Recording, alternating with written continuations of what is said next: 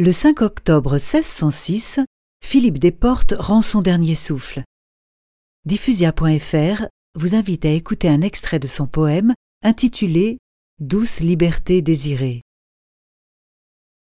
Douce liberté désirée, déesse, où t'es-tu retirée, me laissant en captivité? Hélas, de moi ne te détourne, Retourne, ô liberté, retourne, retourne, ô douce liberté.